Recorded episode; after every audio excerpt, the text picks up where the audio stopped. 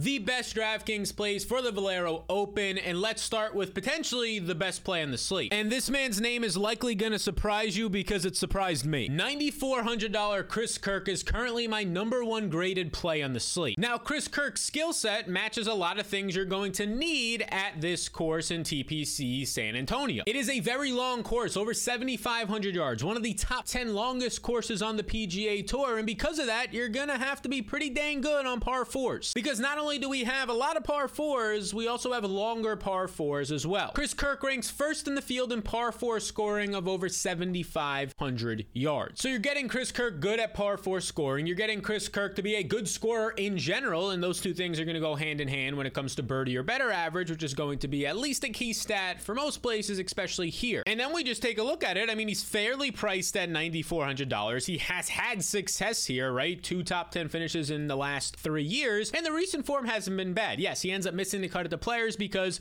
his putter lets him down. His short game, where he ranks about average in this field, lets him down, and that's going to happen. He misses the cut, right? Before that, though, a fifth at the Arnold Palmer, a seventh at the Honda, a 14th at the Phoenix Open. When the putter is there, when the putter is there and doing well, as we have now seen in three of his last four contests, he's going to finish pretty highly because the things that are sticky have stayed sticky with Chris Kirk. And I'm talking about the approach play. He's gained on approach in his last five outings. So right away, my eyes fixate to Chris Kirk. And then I'm like, okay, wh- where is the best range overall? And that range just so happens to be this 9K range where we have a lot of decent options. And it's a pretty big 9K range of eight golfers. In this 9K range, three of my top 10 players are located here. And relative to there only being eight golfers to choose from, that is the highest percentage of top 10 plays in any range. This 9K range is very, very nice. And other $9,000 range options we can look at. Let's go up top to $9,800 Corey Conners, who was right in my backyard last week, finishing in the top four overall at the match play, the Dell in Austin. Corey Conners is my third ranked player in this field, and a lot of things check out here. He's going to be good on par four scoring like a Chris Kirk. He's going to be even better. Kirk has sticky approach as of late, but even better and one of the best ball strikers, third overall in this field when it comes to his approach play. We saw the approach play get a little bit wonky in Phoenix and at the Genesis when some of the big boy events, but it bounced right back these last couple of weeks. He gained 3.8 strokes at the Arnold Palmer, finishing 11th overall. He gained over two strokes on approach at the Players, finishing 26th overall. And then last week, if you go on a round by round basis, the approach play was firing at the match play. He gained 3.8 strokes on approach at the API, and he finished 11th overall. At the Players, he finishes 26th overall. Yeah, he's he's gaining over two strokes on approach. And then last week at the match play, you have to look at it on a round by round basis, but overall the approach play was pretty solid. So relative to this slate of expensive players, at $9,800, you're getting an affordable option in Corey Conners. You're getting a guy who is consistently, as of his last three outings, playing well. The approach play playing sticky. So he sets up nicely here, and it's also a cherry on top that he is somebody who is a top 10 DraftKings scorer because of birdie streaks when he gets hot, when that putter gets going, and also eagle opportunities. And then to round out this $9,000 range, I look at a man and another name that might not actually seem all that appealing to you, but a guy who's been quietly coming on as of late, and that is Gary Woodland. And I'm okay to get to three of these guys if you want to, all three of these guys. Gary Woodland is somebody that I like a lot. We saw him at the Valspar, and he ends up going out there finishing 21st overall, and he didn't even have his best stuff.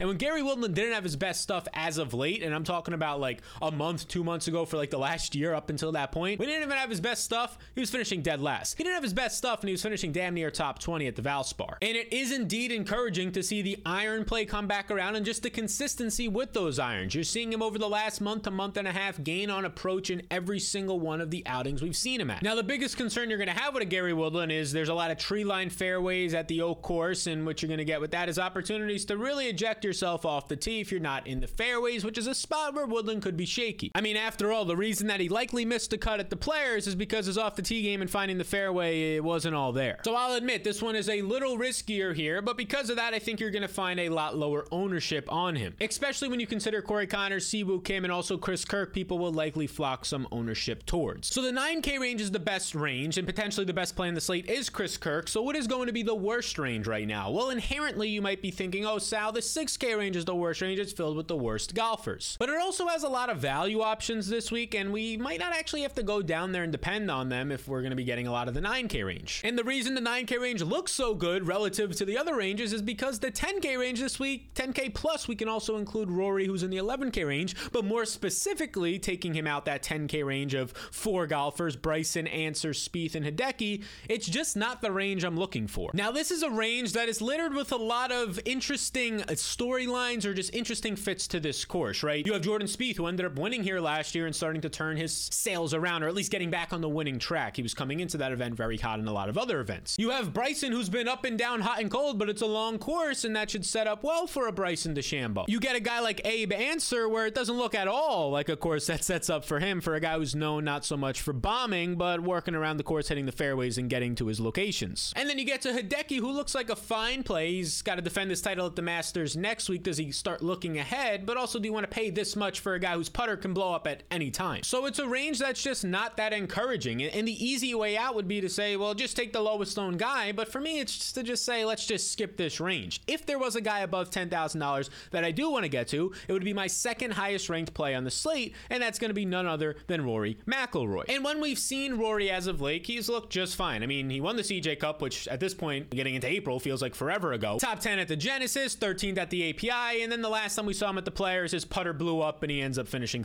33rd. But compared to playing at the Genesis and playing at the Players and some of these other events that are quote unquote big boy events, loaded fields, this one is not so much a loaded field when Chris Kirk is like the sixth, seventh best golfer in the field. So it should come to no surprise to say that Rory is going to be one of the best drivers in this field. He's going to be one of, if not the best ball strikers and approach players in the field, and he is the best DraftKings scorer over the last six months in this field. So Rory looks completely fine, and you're gonna have to pay for that. So this 10k plus range is a range that I'm not personally looking at. I'd prefer to go all the way up to the 11k range, which is just Rory, or down into that 9k range, which to me is the best range on the slate. And because how good the 9k range is, it kind of hollows out that 10k range and also hollows out the 8k range to an extent. When it's not that loaded of a field, here's a tip for all of you beautiful people. For all the ladies and the fellas out there, when it's not a loaded slate, the 7k range and really the mid 7k range is not that much different most of the time than the mid 8k range. And you're gonna see that play out here. When you have guys like Mito and Ryan Palmer and Patton Kizzire, and heck, look towards the top of this, Adam Hadwin is $8,900. And it's nothing against Adam Hadwin coming off of back to back top 10 performances at good events like the Players. We saw him at Valspar, but it's more so to say that guys at $7,500, $1,000 cheaper, are gonna have very similar skill sets and skill levels. Now, there will be guys in this range to pick up a lot of ownership, like Adam Hadwin, back to back top 10 performances. You have Charley Hoffman, who's finished top two in three of the last five years and back to back runner ups here. So those guys will pick up ownership.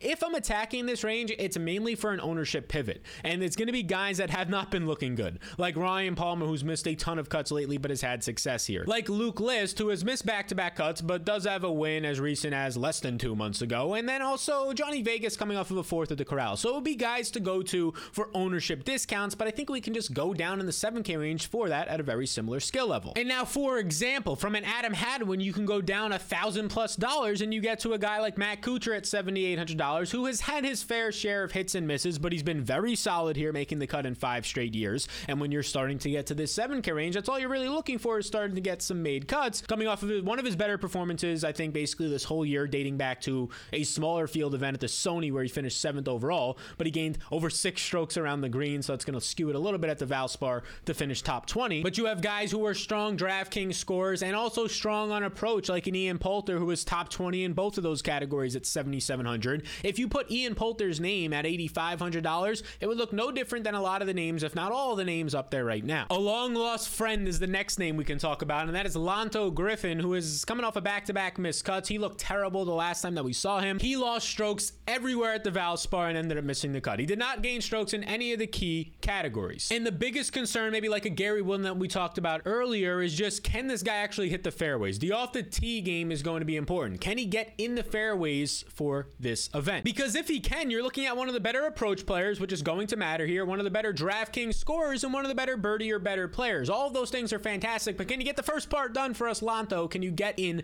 the fairway? And when you start to get to the cheaper price points, especially where there's lower ownership, it's okay to start taking some of those risks. Other guys in this range, Matthew NeSmith and Pat Perez are going to stand out. And one more name that I'll call out is Chad Ramey. Chad Ramey was coming off of a win at the Corales at the Punta Cana, so that's something to look at. And he also had a fifth at Puerto Rico in some of these alternative events. He's somebody to at least keep an eye on. Chad Ramey is very good when it comes to scoring birdie or better opportunities on longer courses of 7,500 plus yards, and he's also pretty solid when it comes to just hitting the fairways. He's an accurate player overall. I think he's actually really underpriced. Coming off of a win, though, might lead him to some ownership, but in this range in general, it usually comes in lower than expected. And if you're interested in finding what actually goes into my rating and seeing my overall rankings, you can check them out down below over on Patreon. There's an optimizer, there's projections, rankings, ownership, all that type of stuff, key stats database down below on Patreon. You can check it out right now. Now. So to the 6K range we go. Up top, David Lipsky and Nate Lashley. Actually, both because of what their salary ranges are right now, being so cheap, both of them rank as top 10 players in this field for me. They're both coming off of strong performances at the Punta Cana, the Corales, and you're also getting uh, a little bit of consistent play out of now Nate Lashley, a seventh at the Puerto Rico, a 27th